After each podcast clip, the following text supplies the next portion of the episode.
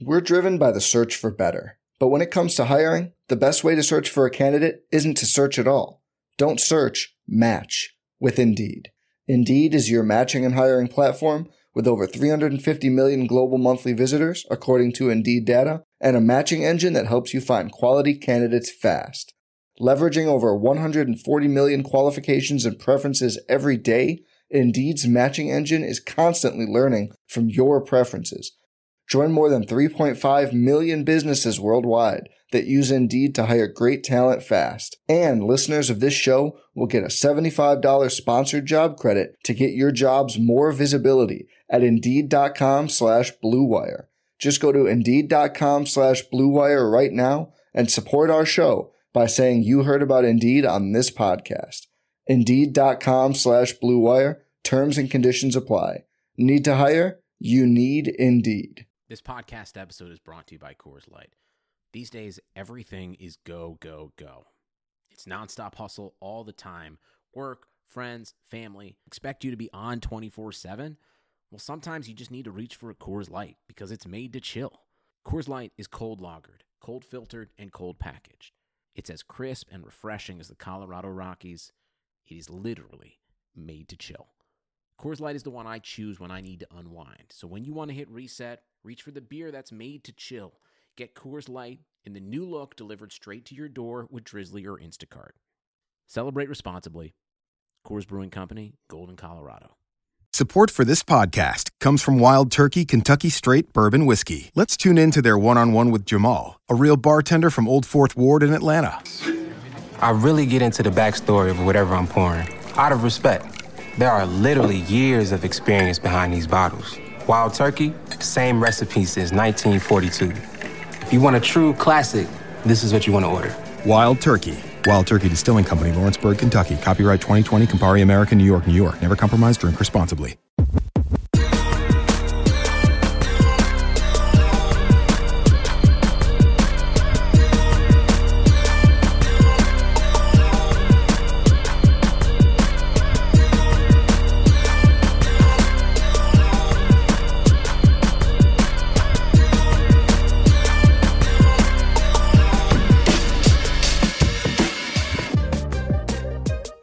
Welcome into the RotoWire NFL podcast brought to you by Dynasty Owner and by our friends over at FanDraft. I'm your host, John McKechnie, joined as always on these Thursday installments by Mario Puig.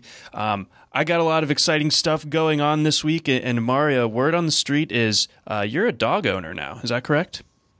Yeah, I've always considered myself kind of a dog owner because my mom lives in town and she's got she's always had a dog. Uh, she actually for a while had the dogs that I grew up with uh, up north in Wisconsin, and then my mom moved to Madison like five years ago with them. Uh, they have since died, unfortunately, but they were very old, and we're, we're getting some new dogs in the past year. So uh, I consider myself kind of a dog owner, but now I'm actually like, uh, it, like I was being like the dog like couch surfing version of a dog owner before and that like my mom was holding on to it and now i'm dealing with more of the uh, actual dog stuff uh, you know the uh, the the actual tending to and taking care of a dog instead of just showing up once a week to wrestle them for an hour. Yeah, I mean you're you're legit, uh, especially c- compared to me. I'm I'm a big dog guy myself, but uh, I have yet to um, go ahead and, and take the plunge and get a dog for myself. I'm, I'm not quite ready yet as far as like my, my living situation goes, but right. ob- obviously uh, in February I went to the to the um, Westminster Kennel Club dog show in New, in New York City. Oh, that's right. Uh, love dogs, but uh, yeah, so that's that's in the future plans. But but uh, how is the the little rascal? Oh, she's great. She's a Cairn Terrier, uh, which very 2020 of you. yeah, I don't really know what that. I don't know what that breed is. It was just kind of like the dog was available, and uh, the, some of the some of the rescue stuff and the Humane Society stuff has been picked pretty clean. So uh, we we just kind of jumped at it, and uh, you know we we live in a relatively smallish apartment, so we had to get a smallish dog, and um, yeah, she's she's just about the nicest thing. Um, she she sleeps heavier than any dog I've ever seen. Like she fell asleep last night, and we ate uh, she was kind of in the way of on our bed, so we had to like pick her up and move her, and she didn't wake up the whole time, just just insane. Yeah. That's like unheard of. Yeah. So it sleeps, you know, as like heavier than like I do even. So, uh, Yeah, and it was our first night here, so I, uh, yeah, I was pretty shocked at that. That's all right. Well, that that is a that's a good sign. I think it sounds like things are are definitely uh, off to a good start. Um, I have a, uh, a a pet project, or or uh, uh, I don't know how quite to say it, but I have recently come into ownership of a new thing, a cast iron skillet. So I'm pretty pretty excited about that. I've been been working with that all week, trying to trying to up my cooking game as much as uh, a man of my ilk uh, possibly can. But um, you know, I'm I'm taking good care of her so far. Yeah, do you think there's a such guy, like a, a guy who exists, who's like, I'm a cast iron skillet dad? I'm a I see myself tr- like trending in that direction. Like if that's a path that's open to me, I, I think I'm going to take it. now?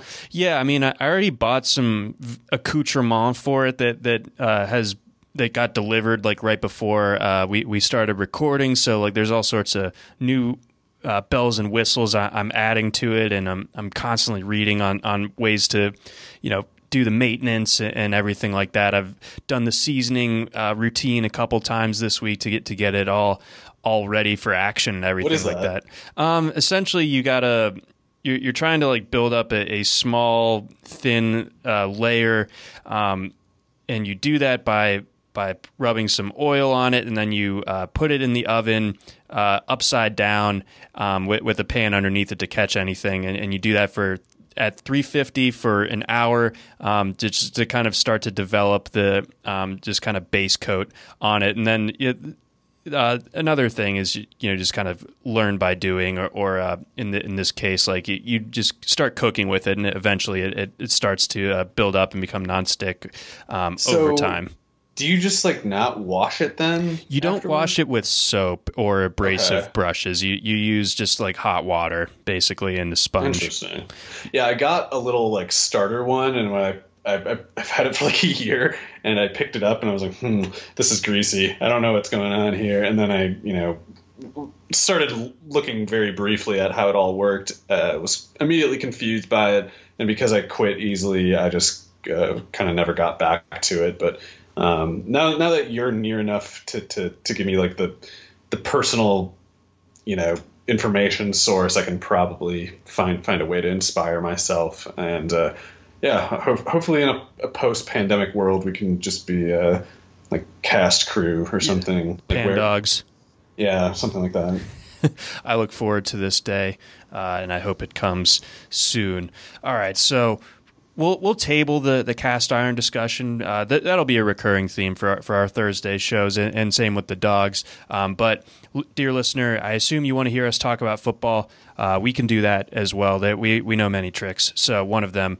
Talking football, so we're going to get into that. Um, we have a pretty fun show lined up for you. We're going to, of course, get in uh, to the to the news coming out of Kansas City with Damien Williams opting out and what that means uh, for Clyde Edwards-Hilaire. We're also going to get into um, the Marquise Goodwin situation in Philadelphia and what that means for the rest of that Philadelphia passing attack. And then uh, we're going to round things out with uh, a look at the Miami Dolphins and what it means now that, that Tua is going to be cleared to hit the ground running uh, once Miami opens up practice and everything that, that could mean uh, for, for this Dolphins' fortunes uh, for the upcoming season. As a man with a, a robust $20 bet on the Dolphins winning the East, I'm very pleased by that, by that news. Spoiler alert.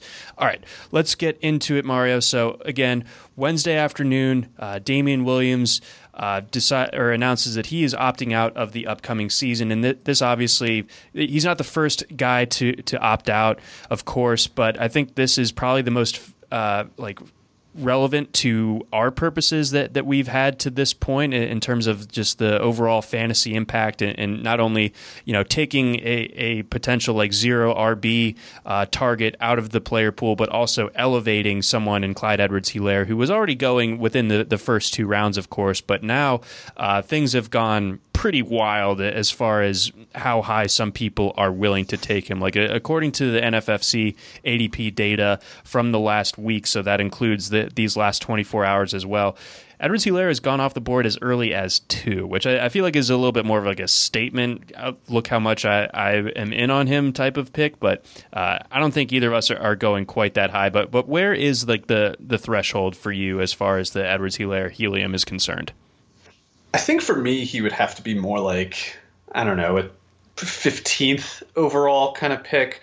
And I'm trying to to make my position like I'm I'm not taking him but I won't dissuade anyone from spending something like the ninth to twelfth pick on him because it's one of those things like you're not going to be able to get him in the late second because you couldn't do that even before this news. So, or uh, not any more than occasionally could you do that anyway. Now it'll never happen, and so it's one of those things. If you want to share, you're just going to kind of have to pay that sort of price. And I, I can imagine Clyde Edwards-Hilaire having a really good rookie season. So the the logic in at least some flimsy sense at least adds up there. But the cases where people are saying he should go top five among running backs, that's where I'm more likely to kind of just say this is wrong. You're you're kind of missing something. I could be. I've I've been very wrong about some things in the past, but I feel like some of some of the people who have maybe followed fantasy football and football the least amount of time are the ones who are getting some of the most uh, aggressive opinions on him. And I specifically mean the kind of person who only understands football through numbers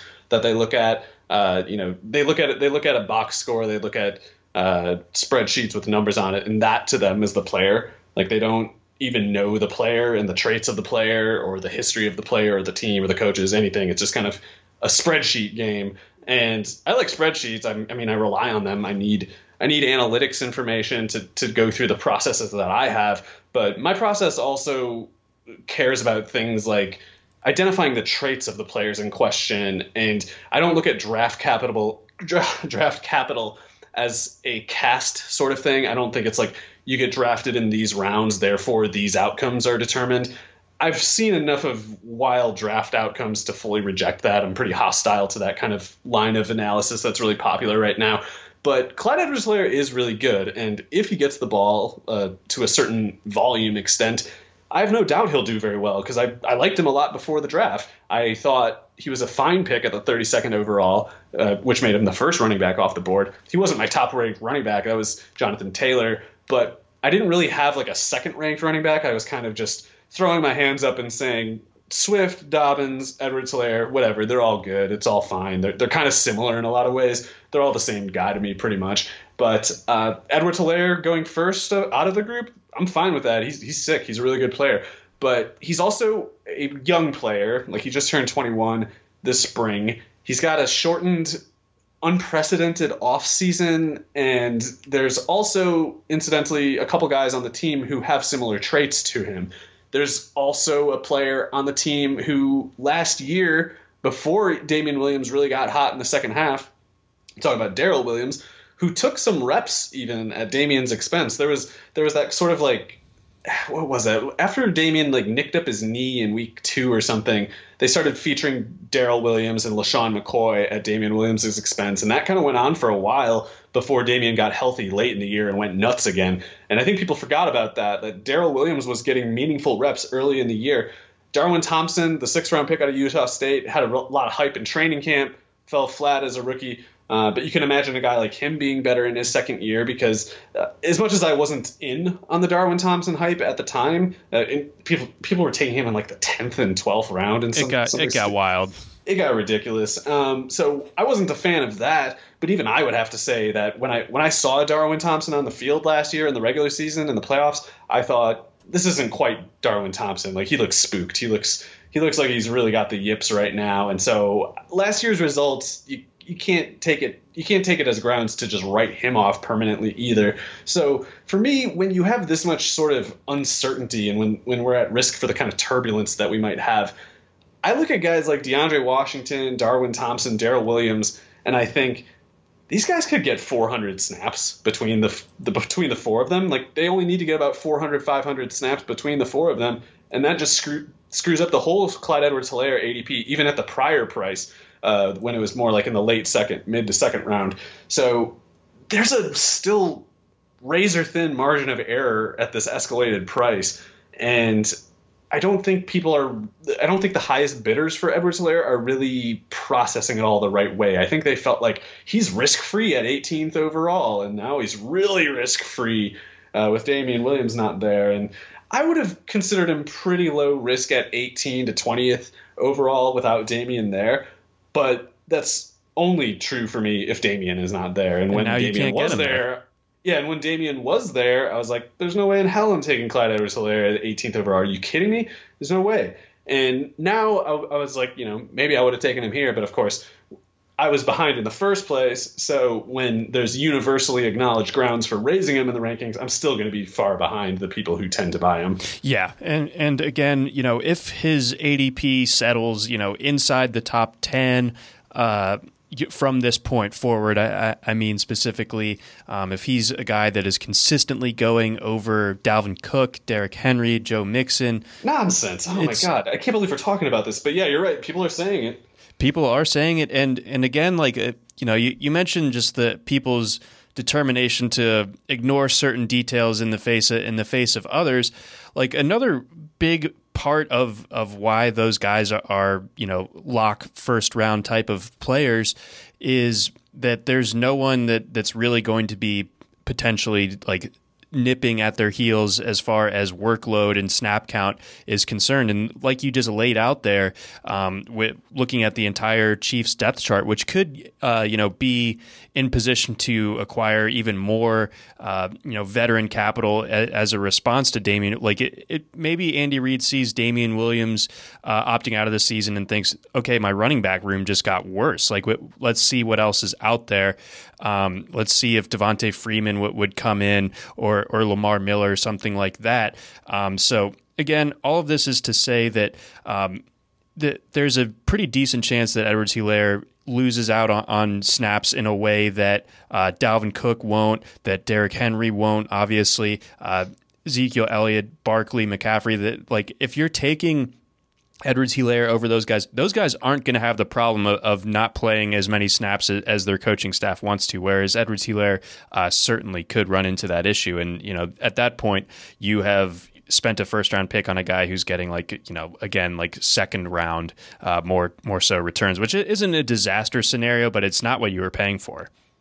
Yeah, and I I'm not really uh, I haven't gathered my thoughts enough to put this in a really coherent thesis sort of form, but I really do think that the upper range uh, price demand for, for Edwards Hilaire is propelled by this new sort of analysis, this new kind of paradigm of fantasy football analysis that's emerging, where people are very splits obsessed, where they, they, they say, like, players with these characteristics in these situations have these outcomes. And it's understandable to me to use those processes. I do too. It's it's but to me, it's a means of narrowing the possibilities and not a, a means of clinching an assumption of some kind. Like it's not it's not a thing that determines the outcome for me. Whereas a lot of people, and I think it's the byproduct of people understanding football less as the players and and you know the actual physical material aesthetics of them and instead receiving them and internalizing them just as PPR point totals they're kind of missing everything that happens in between and becoming incurious toward everything that can happen in between.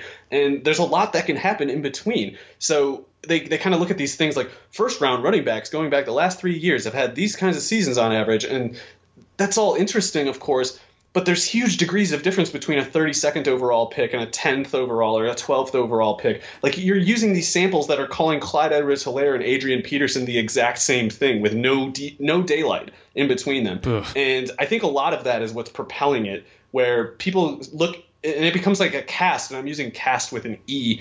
Uh, not cast iron like we were talking about earlier, but it's like this cast sort of based analysis where they think, you know, first round running back, oh, that means he's this now. It's like he what if he was the 35th pick, you would have had a See, totally different it's, opinion. it's a Michel chubb thing almost Uh, sorry, how does that go? well just because i mean Michel technically Oh, you- he was a fir- yeah, he was a first rounder and Yeah, Chubb yeah. technically was a second rounder, and and oh, there's no technically about it. Th those guys, they went realistically like only a handful of picks apart. I think maybe like two or three guys separated them, but Right. um, you know that I've seen people, you know, they they really I've seen people whose processes they're like, man, I hope this guy gets drafted in this range so I can like him.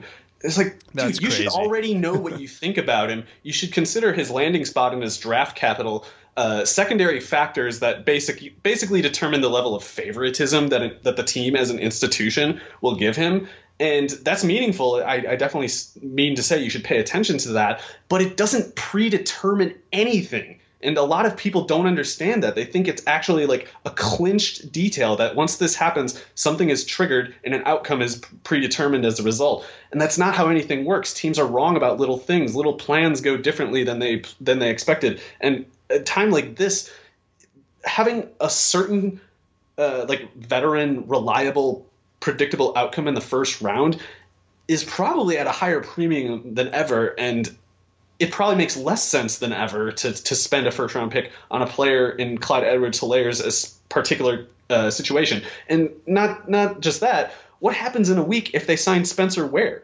Like if if if that happens and people uh, retreat from their new valuation of Clyde Edwards Hilaire, it shows, in my opinion, that they're operating on premises that they never actually verified and don't actually believe in. I think actually that if you are prepared to take Clyde Edwards Hilaire top five in a draft, you should have been doing that all along. Or n- not doing it all along, because, yeah, why pay a price that you don't need to for a player? But you should have been willing to. You should have been willing to stake out the position. I think he's worth a top five pick because if you think he's capable of making that level of return right now, then you don't think Damien Williams would have played anyway. And yet they're kind of doing this thing like, oh, he's Damien Williams is gone, so now the guy who I already thought was going to win no questions asked is going to win no questions asked even more. I don't get it. Like it's something is wrong there. There's not there's not a good basis for some of the theories people are using, in my opinion. No, there there isn't. Um, and and yeah, like if if you were taking him inside the the top twenty, then you were already assuming that that Williams was not going to be part of the equation, and that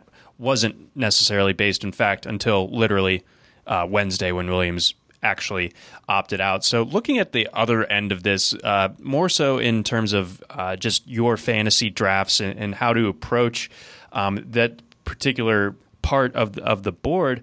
Now we have a guy where if you wanted to go light on running back through the first three or so rounds, um, and and you know load up a, a, receiver, maybe get one of the premium tight ends, maybe get uh, a Mahomes or, or, Lamar Jackson or something like that as part of your early plan, and and looking to get uh, a guy like Damien Williams in the in the fifth, maybe sixth uh, round, something like that. That option is no longer on the table. So what has already kind of become a desert as far as uh, ru- draftable running backs in that range goes.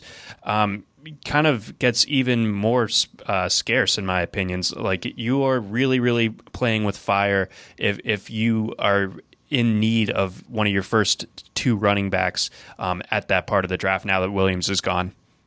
Yeah, I was definitely going wide receiver almost exclusively in that range. I guess when I didn't take a wide receiver in that range, it was because somebody like Darren Waller fell to the late sixth or something like that. Something that maybe changed my my plans a little bit. But I've been going wide receiver in that range, and yes, uh, Damien Williams was on the board in a lot of those cases. I wasn't taking Damien Williams or Clyde Edwards Hilaire at their previous prices, and not because I especially felt comfortable about fading either one, but it was just so uncertain. It, it made no sense for me to, to make the foundational process of my lineup building around either of those players. And so, not being an option in the first place to me, I was just kind of taking receivers uh, in that range. So, if you were taking Damien Williams before in that range, you know, through no fault of your own, things have gotten quite a bit worse, of course. But if you're if you're kind of planning on keeping that same valuation process and that same round to round strategy for your roster construction, it'll it makes less sense now, I guess, because you're you're just down to uh, I don't know Ronald Jones and like J.K. Dobbins and uh, something something like Darius Geis. And the other thing with Damien not being in that range, there's going to probably be a little pinch of inflation for those guys anyway. So it's not like you know guys who are already risky, in my opinion, are just going to probably get more expensive for the fact that that Damien isn't in the draft anymore. I'm I, like all along, I was, I was, like in that range. I need to be drafting guys like DJ Chark, Terry McLaurin, Tyler Boyd, uh, Marquise Brown, uh, Will Fuller, stuff like that. That's where I've been going entirely in that range. So luckily, I didn't get sunk with with any Damien shares, but it was more because I I thought the whole time people were making just objectively wrong cumulative valuations of the Chiefs' backfield. It's like they it's like they thought this was a uh, going to be like a Brandon Jacobs, Derrick Ward, Ahmad Bradshaw thing or something. And it's like no, Andy Reid's lead runner could could finish with like 11 carries in most games. Like he doesn't, he's not a run obsessive coach. He doesn't run the player into the ground. He has a history of giving large shares of the running back usage to one running back, but that's not the same as saying that the running back usage in the offense more broadly takes up as much as some other cases. So it's it's just a lot of just I think reckless behavior basically. And i'm a reckless stupid person. So if i feel that way i, I don't think it bodes that well for, for, the for the people who were kind of winging it that way with the running back position. Well i mean you just you brought up the i got i got quickly sidetracked down a rabbit hole when you when you mentioned the the brandon jacobs uh, Bradshaw. I mean, uh, hot take, but I think that that 2008 Giants team, the, the one after their Super Bowl win, uh, was at least as good, if if not better, than the one that actually finished the drill. Um, but I can't remember what was going on specifically. They were ex- yeah. they were extremely dominant. They're 12 and four, but they, they blew it in the playoffs. I think to the Eagles, maybe uh, if I'm remembering that correctly. But anyway, trying to trying to steer us back back on course. Yeah, that this isn't. Uh, this Chiefs backfield. Certainly not analogous to that. Uh, the usage uh, totally different. Um, so yeah, th- this really uh, shakes things up both at the top and in the in the middle portions of drafts now. Um, before we get on over to uh, talking about the Eagles, we got a message from our friends over at Dynasty Owner. I've been looking for a new challenge, which is why I'm playing Dynasty Owner Fantasy Football this season. Dynasty Owner Fantasy Football unites the fun and excitement of fantasy football with the skill and strategy of the front office. Dynasty Owner is the only way to play fantasy football with real NFL salaries, adding the strategy of running an NFL franchise. Dynasty Owner provides a unique challenge for die-hard fantasy football fanatics. Go to dynastyowner.com slash rotowire. Leagues are forming now. That's dynastyowner.com slash rotowire. We've all been in a league where the winner just got lucky. And if you're like me and you know you're better than most, Dynasty Owner gives you the platform to prove it. Dynasty Owner favors skilled players who can manage their roster using real NFL salaries within the salary cap. It adds an entirely new level of strategy. Go to dynastyowner.com slash rotowire. Validate your fantasy football skills. That's dynastyowner.com slash rotowire. Dynasty Owner. Start your dynasty today. We also got a message from our friends over at FanDraft. Take your league's fantasy football draft to the next level with FanDraft, the online fantasy football draft board. FanDraft makes you feel like your draft is what the actual NFL feels like with features such as a streaming ticker, live draft clock, custom logos, and a team walk-up song. Love the team walk-up songs, plus multiple draft board displays and more. FanDraft can be used offline for in-person drafts by exporting the display via projector onto a large TV screen for the league to enjoy, but it can also be fully online, and any number of your league owners can join the draft remotely. You can perform both traditional and auction style drafts. FanDraft also supports IDPs, rookie drafts, keepers, and just about any customization to meet your league requirements. You can sign up for a free trial account at fandraft.com. When you're ready to order, the pro account, uh, make sure to use the promo code ROTOPOD15. That's R O T O P O D 15 to save 15% off your purchase. Again, that's fandraft.com and use that promo code ROTOPOD15 to save 15%. All right, Mario. Let's move on over uh, to Philadelphia. Um, so this is a this is a passing game that, uh, as we saw the Eagles kind of limp their way into the playoffs last year, um, the it was pretty clear that they needed uh, a re or revamping of that uh, passing attack, specifically um, at the receiver position. And of course, you know injuries played a, huge part in that. You know, with Alshon Jeffery, with DeSean Jackson being dinged up, uh, that that you know kind of forced Doug Pederson's hands and emptying the bench for for guys like uh, Greg Ward and and Deontay Burnett and uh, JJ Arcega Whiteside, different levels of prospects, all of them. But um, again, that's that's not the the typical receiving corps you see for a division champion uh, in in today's NFL. So they they revamped things. They, they obviously went with Jalen Reagor in the first round. Uh, they got John Hightower out of Boise State. They got Quez Watkins, a couple of burners um, out of out of uh, Southern Miss. He was one of the faster receivers at this past year's combine and pretty dominant college production as well. So maybe keep an eye out for him in general. But um, so they, they added those guys. They added Marquise Goodwin as well. And Marquise Goodwin, um, obviously, with, with, everything that's gone on with him, he, he decided to play it safe this year and um, and go ahead and, and opt out. So that that what kind of impact does that have on this Philadelphia passing attack now?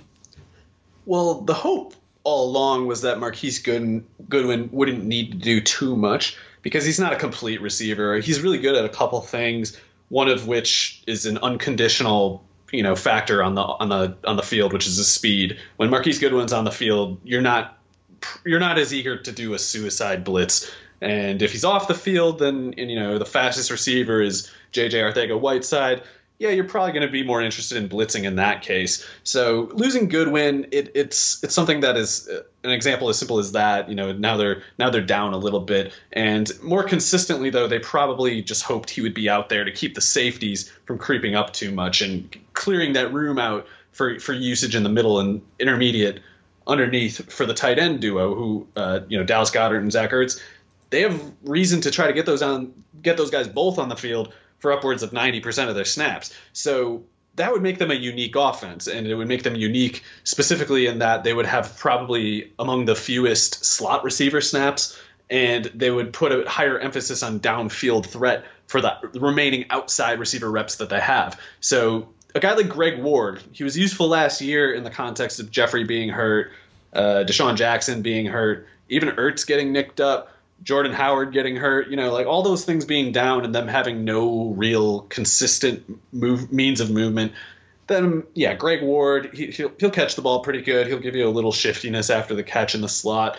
He can give you something in those particular circumstances. I don't really see the way that his position exists in the new offense, except for I don't know, maybe like 150 snaps this year, something like that. But I also think they might just mostly uh, go to a philosophy of pure speed at receiver, aside from J.J. Arcega-Whiteside, who uh, I don't know if they'll try to get him more going in the slot a little bit for for the relatively few applicable slot reps that they'll have. Uh, but last year they mostly used him outside. I, I can imagine him being pretty good uh, as, as their slot kind of receiver, just because there's just not going to be very many of those reps, so it's, it's kind of a low stakes proposition.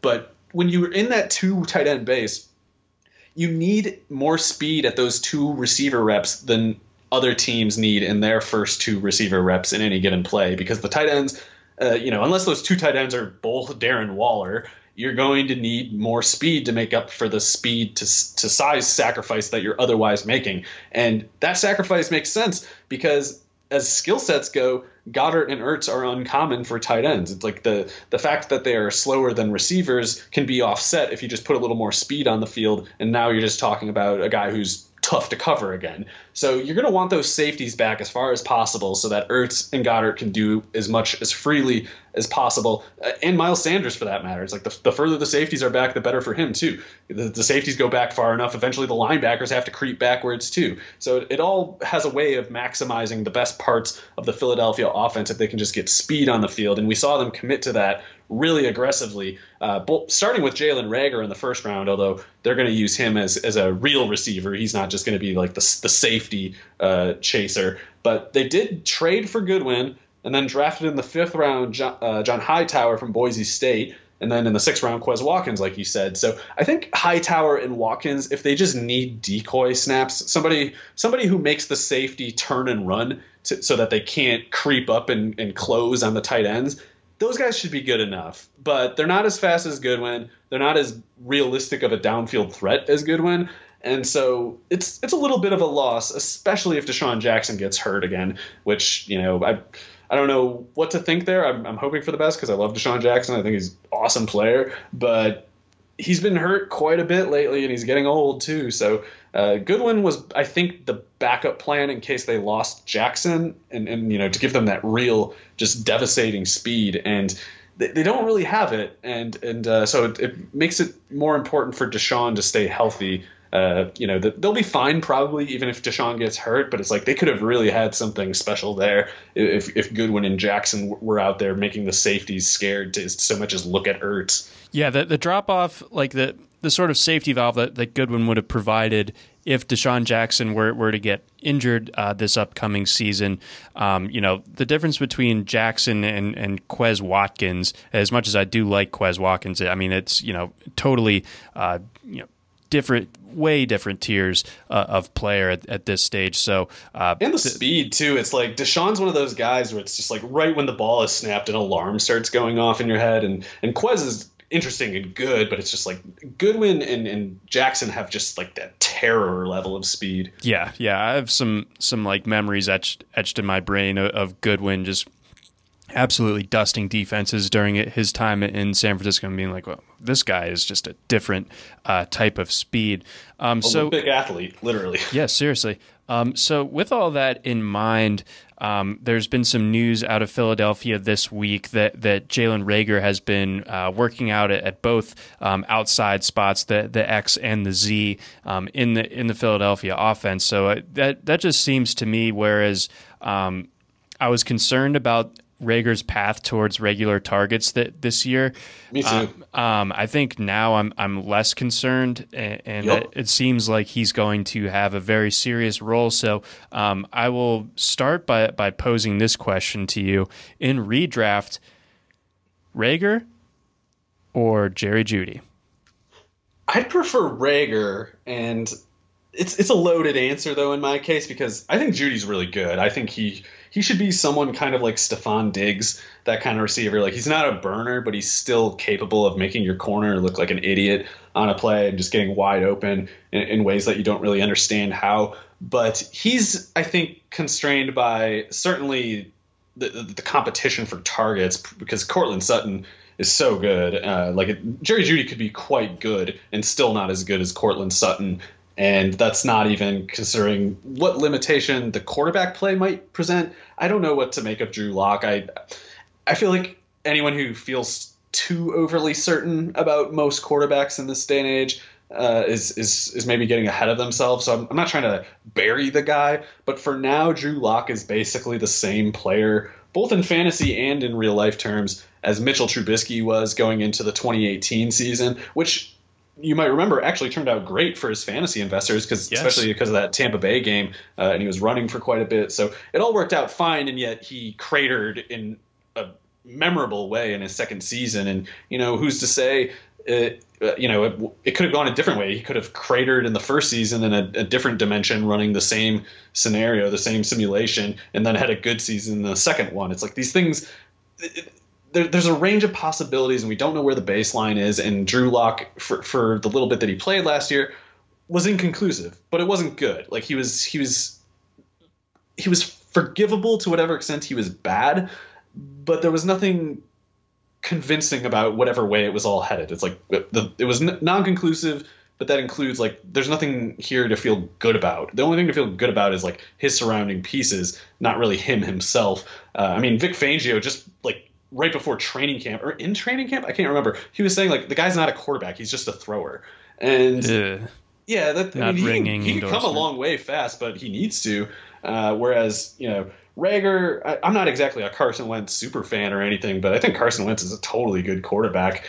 And if Reagor is the number, well, he's going to start the year as the number two receiver behind DeSean. If DeSean gets hurt, Reagor's the number one. Whereas with Jeudy, I don't think he can catch Sutton no matter what. And Sutton, you know, knock on wood, doesn't have any disturbing injury history like DeSean does. So better quarterback, less competition. And there is like as much as I ranked Jeudy ahead of Reagor, I really don't think he's that much better. I am a Reagor truther. I, I think he's you know, I think I think he's a Odell Beckham kind of like profound playmaking threat, and I don't know how much people are specifically conceptualizing him that way. I feel like for most people, it's just a generic, like pretty good first round receiver or something. Like to me, Reagor's the kind of guy who he gets the ball and time seems to slow down. Like he he changes the entire look of the field. Yeah, I, I wish that you know I, he his draft stock obviously didn't really end up suffering for it, but like he had to do a lot on his own to to like kind of make sure that he stayed within the first round because like if you were somebody who you know like you alluded to earlier that just looked at the box score type of thing like you wouldn't have been uh, that imp- impressed by him that this as his last season as his junior year, which is usually the year that that usually will propel a guy um, into the draft and you know get their stock up one way or the other. Like his best year was as a sophomore, um, and then last year uh, just catching less than half of his targets. But like you have to remember just like how bad the rest of that offense was, how bad the quarterback play was, how difficult uh, his particular role within that TCU offense is, and it's something that like I need to remind myself of too as well because I remember tweeting uh, I think during TCU's bowl game against Stanford when when Reagor was a freshman, I was like, this guy is a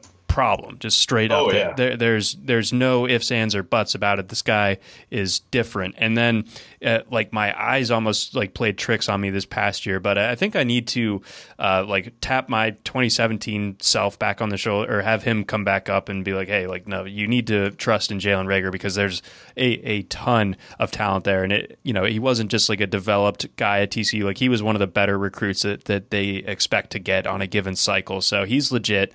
Uh, he was legit his his whole time at, at, TCU, one way or the other, no matter how you look at it. Yeah, when you watch Reagor versus especially last year that quarterback, it's like it's it's as traumatic as watching Larry Fitzgerald versus John Skelton and Richard Bartel and stuff like that. Like it's so bad the level of quarterback play there. And uh, he, he was also getting double teamed and stuff ruthlessly every play. It wasn't just the quarterback. It was just like he was the only real player on that offense a lot of the time. And and uh, that that kind of stuff that really uh, hangs on like your mental bandwidth and you start making mistakes like the drops that you won't make when you're allowed to for the first time in three years just run a slant and, and like look ahead and there's grass instead of three helmets you know? Mm-hmm. yeah that, that'll be a huge difference. Um, so uh, excited excited for him. The, the arrow is trending up. There, there's a lot of interesting uh, receivers and, and, young receivers going in that range, but I'm going to need to start getting some Reagor shares, I think. But I, I don't know how crazy uh, his price might end up getting. You know, this isn't it's like higher than I thought already. Like he's going right behind Mike Williams yeah. in uh, the NFFC, which you know I'll, I'll definitely take Reagor and Mike Williams ahead of like Emmanuel Sanders, who's for some reason going a little ahead of them. Uh, but yeah, it's honestly, I think I've got to put Reagor ahead of Mecole by now. Like they're they're they're both kind of like ninth, tenth round sort of picks to me. But you know, either I, it's like a, now I'm at the point where either I believe DeSean Jackson is worth a pick in the first nine rounds, or I think Reagor is, and it like I don't even know. I might just I might just kind of stay away, or I might be taking TJ Hockenson where I need to take Reagor, and maybe it'll be a moot point for me. But I I really I feel like he's really close because you know if Jackson's as brittle as we fear, then they just have no choice but to feed Reagor in the event that Jackson's out. Yeah, so that there are a lot of ways that this goes really, really right when it comes to Jalen Reagor for the, for this year. So uh, re-examine uh, if you previously were, were light on him as far as your, your shares are concerned. Um, let's move on over to, to Miami. Um, so some news came out.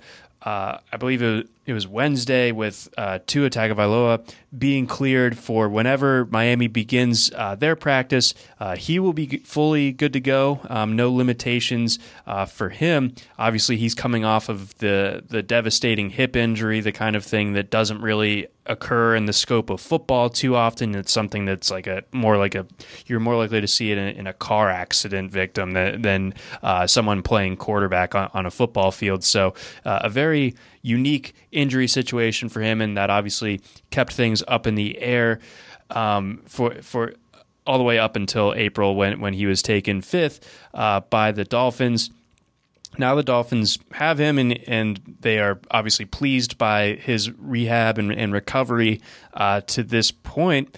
Uh, so I guess the, the, question for you is, you know, when does the the Tua era uh, start in, in Miami? How long do you, do we think that, that Ryan Fitzpatrick could be standing in his way? I guess for me, it's not really going to be about whether Fitzpatrick stands in Tua's way. It's probably more to do with the kind of risk toward Tua and his health that the Dolphins coaches are willing to wager this year because if if it's about skill, I feel like this should kind of be like a Sam Darnold, Josh McCown thing, and McCown was coming off a better season by the way, than than Fitzpatrick was last year, and yet it was still one of those things like day one of camp. Even McCown was like, "Yeah, this isn't really a competition. I'm not going to. I'm not going to win this." Uh, and I I don't know. I, I think I probably would rank Darnold higher as a prospect than Tua for for my process personally, uh, even without the hip. But in hindsight, given Darnold's returns, it's like Tua doesn't even if they're subjecting him to the same test, he does not really need to be particularly good to to, to you know quote earn earn the starting job. So I feel like if he's not on the field, then it probably has more to do with you know Brian Flores, the GM, kind of looking at the offensive line play in training camp, and they are notably dependent on. Well, I guess they're not truly dependent on Austin Jackson, their first round pick out of USC, but it's either him or Julian Davenport or something, and that's no good. That was that was last year, and that was not acceptable. That that offensive line was truly awful. So they can't really justify, in my opinion, putting Tua on the field if the offensive line is like last year. And Austin Jackson's a young offensive tackle. Like he's he's not going to be his full form for probably another three or four years even. So rookie offensive linemen are notorious for starting slow, and, and they very rarely are as good as rookies as they are third or fourth year players with all of that considered, maybe they decide to maybe they pinpoint some game in the schedule and say like that defense sucks. We'll start Tua starting that week. Like I could imagine something like that because you know with the hip is I mean even if without the hip thing, you would have reason to worry about Tua's health if that offensive line blocks like it did last year. Well, and also without the hip thing, that's not the only injury he's ever had. Oh right, what was the other thing? So he's it? had a tightrope procedure on I think both ankles, which is uh, okay. something to, to speed the recovery of a, of a high ankle sprain. So that that happened.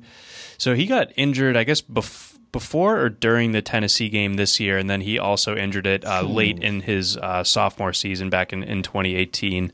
And he um, should not well. be taking many hits at that with that Alabama offensive line. No, he shouldn't, and, and and with those receivers either. But but he does have the penchant for hanging onto the ball and and try. I think this is a phrase that was used a lot in his evaluation leading up to the draft and hero ball, where where he likes okay. to instead of making like the the smart like kind of need to do it. Just get the 10 yards if it's there at the NFL level with, with, you know, just an open something over the middle. He'll wait a little bit longer for something to develop, maybe trust his athleticism uh, to move around outside the pocket, um, to buy a little bit more time. Uh, kind of Russell Wilson esque in that way. Um, he is nifty. So, yeah, I think that there is that, that, element to, to his game and especially if he's if he's going to have to run for his life behind um, a you know a offensive line that is bookended by two rookies in both uh, Austin Jackson and, and, Robert Hunt, that that is an issue. So I think that, that that's a wrinkle to all of this that um, I think needs to be brought up more. I'm, I'm glad you did because I think my initial reaction was, okay, this just means it's full go for for Tua starting week one, and here we go if they feel comfortable with the line, I think that will be the call because everyone's going to know. Uh, uh, on the first day, everyone on that team will know who the best quarterback is, and it's not Fitzpatrick. No, it it is not. It, you know, he's the Fitzmagic has provided us endless entertainment through the years, but you know, if you're serious about uh, you know, starting your your window if if you're the Dolphins, and obviously they, they kind of are with the way that they approach their offseason as far as the defense is concerned. Get you know, getting Byron Jones and, and continuing to get better um, across the board, getting Kyle Van Noy, um, things like that. Um, you know, this is a this is a a, de- a, defense is ready to you know be competitive, and uh, they have a That's lot in, in, Preston Williams uh, as long as his recovery goes well. And DeVante Parker finally had his breakout. I think that Mike Gesicki, um, his late season run last year, kind of uh, can give you hope that that they have a, a sort of X factor um, at the tight end position because he's a crazy athlete. Uh, they had a terrible, like one of the worst backfield situations ever last year. Now it's much better, but between Jordan Jordan Howard and and Matt Breida. So there are pieces in place for this team, and if they want to, if they're interested in starting to win now, then I think Tua would be the guy. That's true, and uh, if if they feel like the offensive line is good enough to protect him, then yes, the, uh, he's he's the clear choice for competitive purposes. Like you said, that that offense is if the offensive line is just okay, not even good, like if it's just better than the horrible it was last year, then Jordan Howard, Matt Breida could be a huge improvement. Even though they're not good in their own, or they're not that good in their own right. They're not you, you know, they're not stars or anything close to it. But they're so much better than Kalen Ballage and Patrick Laird, and uh, even guys like Isaiah Ford. Like he, he can give them a, a nice third receiver. Jakeem Grant. He's a, he's only a gadget guy really, but they've got some really good players that are you know players who could be really good. Whereas last year, uh, aside from Parker and, and as it turned out, Williams and Gesicki, there just wasn't much hope. Uh, Ballage was the worst running back I think we'll ever see. Yeah, pretty bad. And and to that to the end of, of the depths of, of the 2019 Miami Dolphins, I feel like he's been forgotten about, and it's been so so fast, and things things were never really put in place for him to have much success. But do you think Josh Rosen's done done? Uh, he'll keep getting. He'll probably get like a third and a fourth chance because his price will just get so low that some team with nothing better to do may as well justify the expense. But uh, you know, I had some hope for him. I don't really now. They're also to the point where maybe he's so traumatized from playing quarterback That's for the I'm Cardinals thinking. and the Dolphins that maybe he's just like barely able to to, to f- sense the field the way he used to.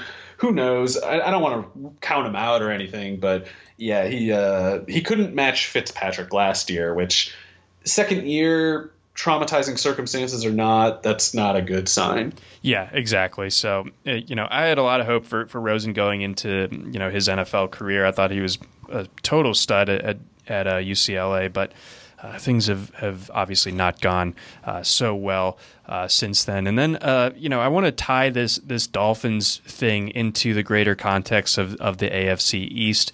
Um, so about a month, you know, like a I guess it would be almost exactly a month ago when, when the Patriots signed Cam Newton. Uh, going before that, it was the the Bills were kind of the, the clear odds on favorite to win the East, and then I think it might have shuffled back with, with Cam with the Cam Newton signing to uh, New England uh, being the front runner for this division. But in light of everything that's happened this week uh, with the with the Patriots. Um, maybe this is this is a team that uh, is going to be in a, a, bit of trouble this year with with the um, not just the the volume of of opt outs, but the people who have opted out. Like the the defense was such a strong calling card for for this.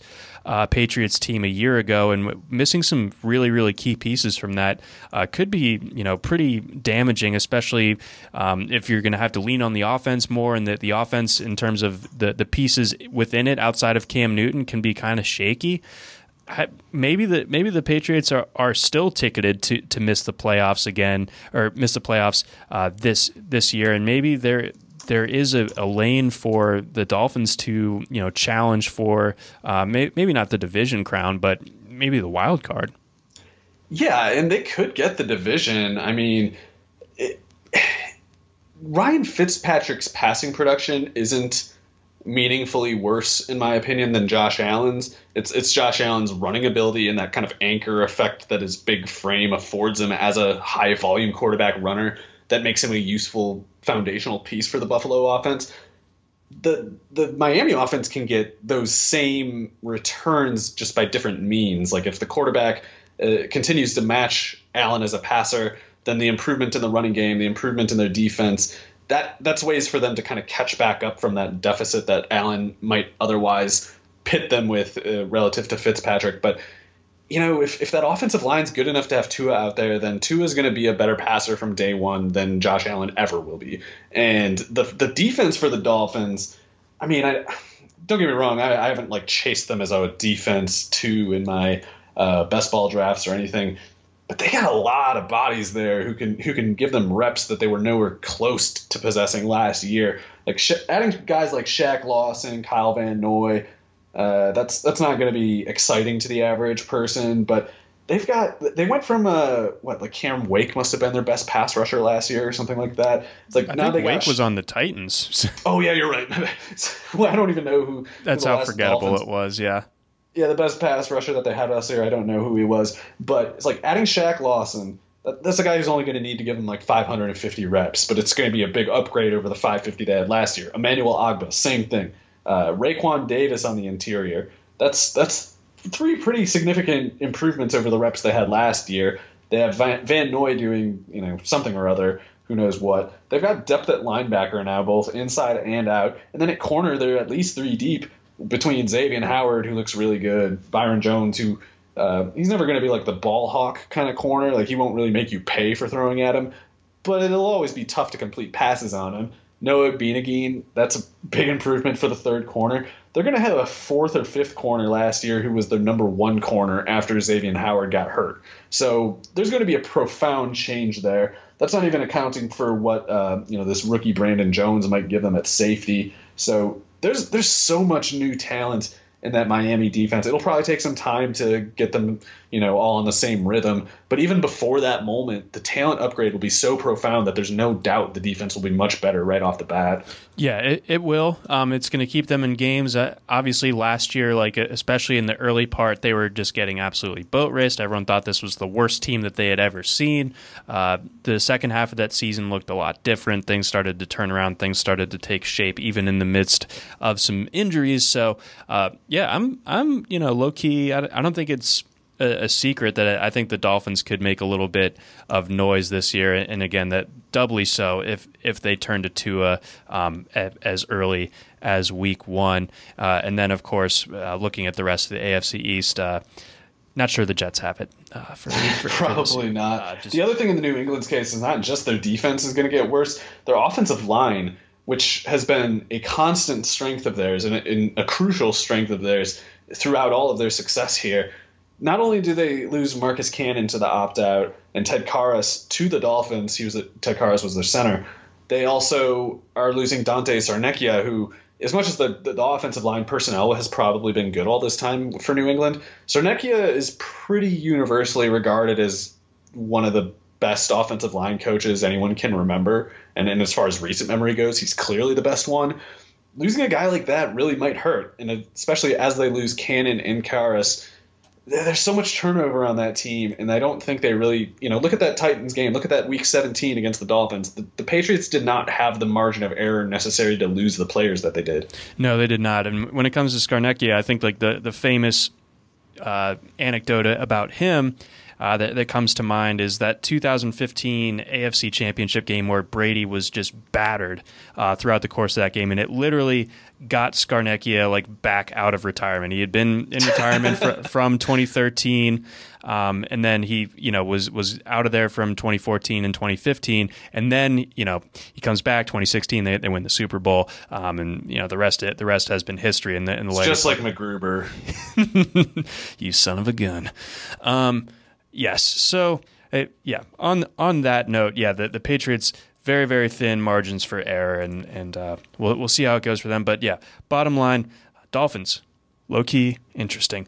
But uh, for Mario Puig, uh, I'm John McKechnie. Thanks for listening to uh, this week's the Thursday edition. Now we got the full rotation of, of uh, NFL podcasts coming out every single week. So stay tuned for tomorrow's. Uh, that'll be with Andrew Laird and Scott Jenstad as well, and they'll be rolling out once DFS gets started and the season gets started. They'll shift their focus more so to that. But uh, they got great stuff as always, and a great lineup of podcasts to get you through the rest of the week, Monday through uh, Friday. So keep keep listening. Thanks for tuning in. For Mario Puig, again, I am John McKechnie. Thanks for listening to the RotoWire NFL podcast, brought to you by Dynasty Owner and Fan.